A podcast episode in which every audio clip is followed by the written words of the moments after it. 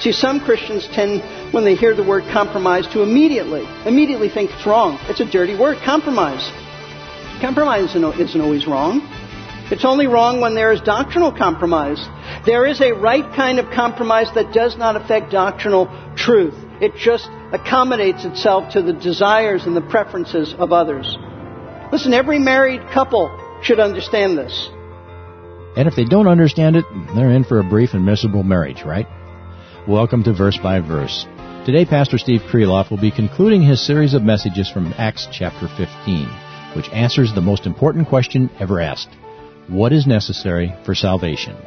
Pastor Steve is the teaching pastor at Lakeside Community Chapel in Clearwater, Florida. The Jerusalem church leaders determined, with the help of the Holy Spirit, that Gentiles do not need to be circumcised in order to be saved.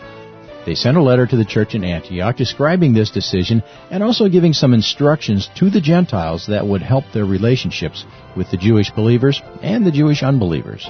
Here's Pastor Steve now with some thoughts on when to compromise and when to stand firm.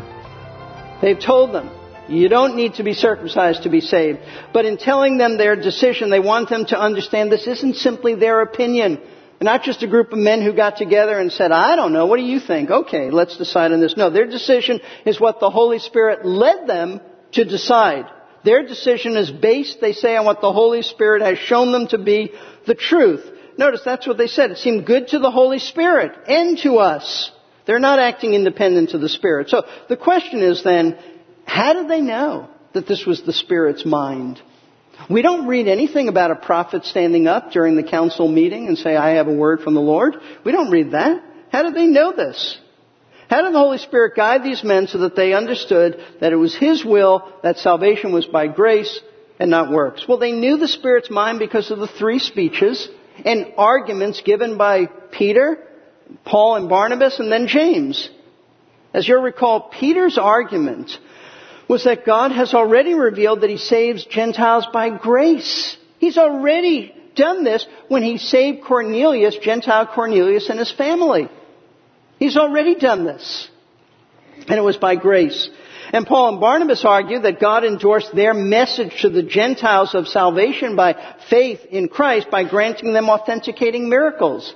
If they were giving heresy, there wouldn't be authenticating miracles.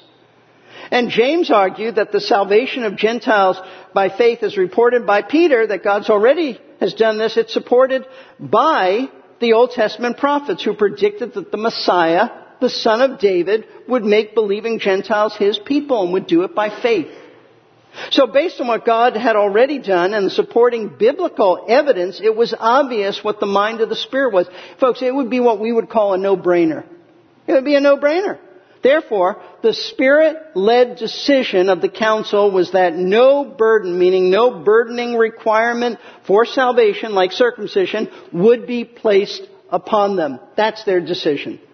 The question raised by the church at Antioch as to how Gentiles are saved, it's now answered. And that answer is there's nothing you need to do to be saved but what you had already originally heard from Paul and Barnabas. And that is Believe on the Lord Jesus Christ. Trust Christ and Him alone for your salvation. That's it.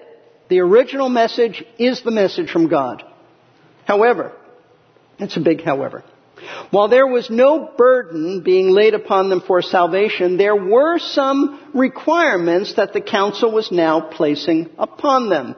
And these requirements were the ones recommended by James that due to Jewish sensitivities of that day and age, Gentile believers should abstain from four practices, things sacrificed to idols, from blood, from things strangled, and from fornication. Now the last time we studied Acts 15, we looked at each of these practices, and with the exception of fornication, which is sexual immorality, which is a moral absolute, these other issues, they're practices that the Jewish people of that day either chose not to do, not to engage in, or they were specifically forbidden by the Mosaic law from doing.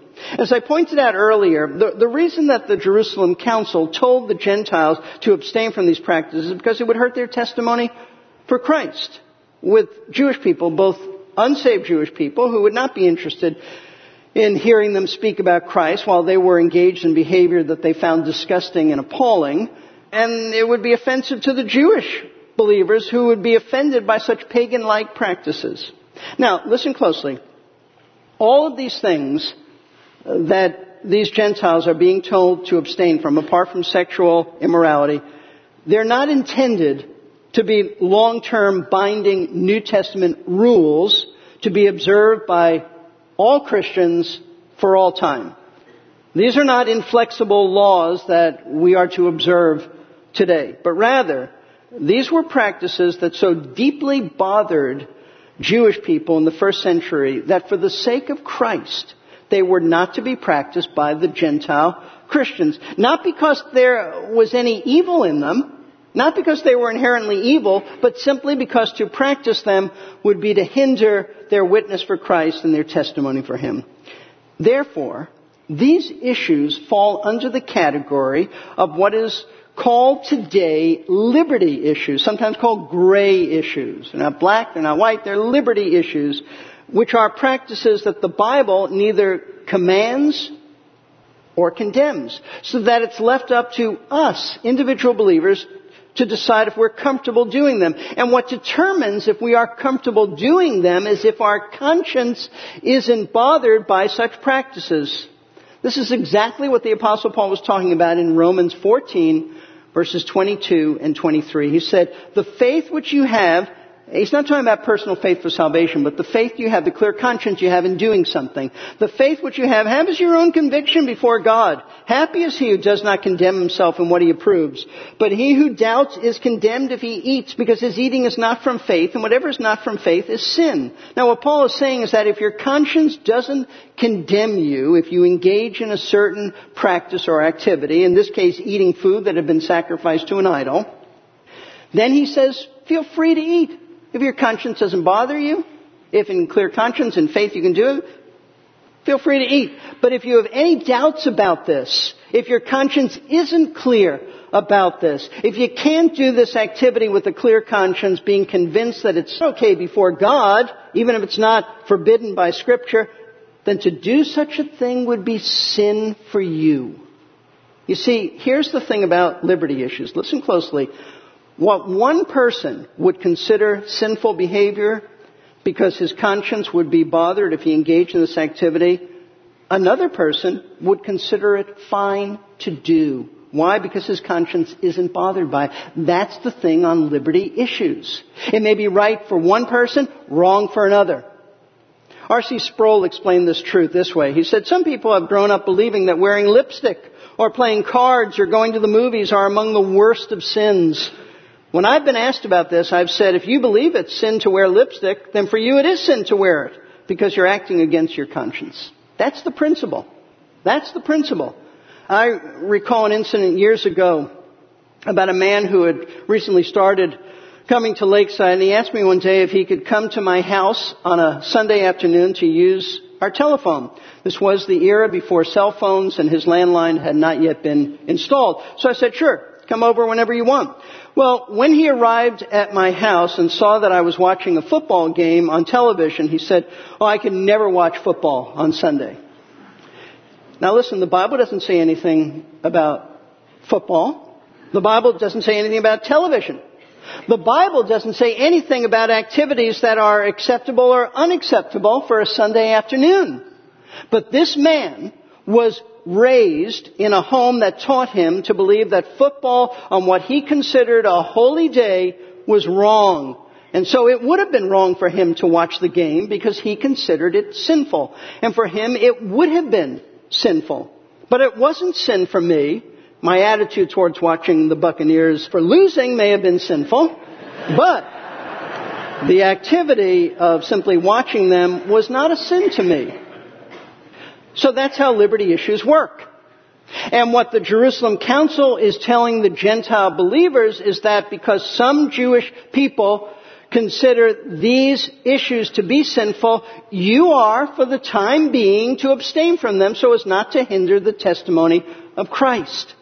Now what I want you to see from all this is the principle of just how wise the Jerusalem council was in dealing with these Gentiles. And, and their wisdom is seen in the fact that they refused to compromise on the issue of salvation But they had no problem compromising on these liberty issues. And that, my friends, is an incredible, incredible truth to grasp, which many people have never grasped that. You see, there will always be problems that arise in a local church, and some of those problems are of a doctrinal nature that involved either the truths of the gospel, such as the deity of Christ, the nature of the atonement, the meaning of faith, repentance, grace, or it might be some moral issues such as sexuality, marriage. And because these are biblical issues clearly spelled out in scripture, they must never be compromised. They must never be altered. They must never be adjusted. In fact, these are the issues we fight for. These are the issues we defend against all assaults. These are the issues we are willing to die for. Jude was referring to this when he said in verse 3, contend earnestly for the faith which was once and for all handed down to the saints. The faith that Jude is talking about isn't our personal faith. It's a definite article. The faith, the message, the content of the New Testament, specifically the gospel. This is something we are never to compromise. We fight for this. As I said, we would rather die than compromise these truths. And the Jerusalem Council understood this. And this is why they stood their ground on salvation by faith alone, even though this would inevitably bring about deep opposition from some Jewish people in their own church. But there are other issues that are not biblical absolutes. And it's alright to compromise on these issues. Did you hear me? It's alright to compromise on these issues because in doing so you are not violating any scripture. See, some Christians tend, when they hear the word compromise, to immediately, immediately think it's wrong. It's a dirty word, compromise. Compromise isn't always wrong. It's only wrong when there is doctrinal compromise. There is a right kind of compromise that does not affect doctrinal truth. It just accommodates itself to the desires and the preferences of others. Listen, every married couple should understand this. Every married couple knows that there has to be concessions and compromises in a marriage if that marriage is to survive. Every friendship, every relationship has to have some compromise or it just won't last. Because no one can handle a relationship with someone who always insists on getting their own way. And so compromises have to happen, and it's good for them to happen. And folks, it's good for them to happen in the local church. Compromises in the church that are not doctrinal in nature, those are good Why? Because this is the way that we esteem others more important than ourselves. This is the way that we demonstrate our love for others by putting their preferences ahead of our preferences. And that's exactly what these liberty issues are. Preferences. That's what the Jerusalem Council did. They knew that they could not compromise on the truth of the gospel, but they were fine in compromising by instructing the Gentiles to abstain from these other liberty issues. Let me tell you, this is not a minor issue.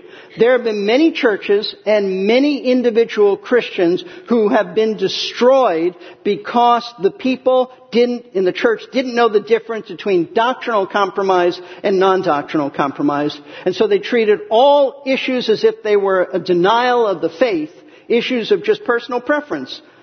Like how we dress, musical preferences, forms of entertainment, personal taste, the standard of living we choose to, to live by for ourselves. And when we treat these kinds of issues as if they were biblical absolutes, then we are guilty of Christian legalism. The setting up of our own personal preferences as if they were legal standards for all believers to live by. That's a deadly thing. It's a deadly thing that has turned many people off to Christianity. Do you realize that? Especially young people. Because they have been exposed to a distorted form of Christianity that is simply a bunch of man-invented rules to live by. And usually hypocrisy goes along with it. Just a series of do's and don'ts. That's the kind of Christianity that's been presented to them. It has nothing to do with Christ. It has nothing to do with His grace. It has nothing to do with true inner godliness and holiness. One man I read about said this concerning his own struggles with legalism. He said, he remarked that he grew up in a legalistic home where the use of fingernail polish was enough to condemn one to hell. He said, I repudiated legalism intellectually and theologically, but nearly 40 years later I'm still wrestling with it emotionally. And there are many people just like that. Thank God the Jerusalem Council knew the difference between doctrinal compromise, which is always wrong, and practical compromise on non-doctrinal issues, which is for the good of the church. And may God give us the wisdom to know the difference and to follow their example. There's still one final principle used by the council to bring about reconciliation within the church when conflicts arise, and that is they made sure that there was no misunderstanding of the truth. Verses 30 and 32. So when they were sent away, they went down to Antioch, and having gathered the congregation together, they delivered the letter. When they had read it, they rejoiced because of its encouragement. Judas and Silas, also being prophets themselves, encouraged and strengthened the brethren with a lengthy message.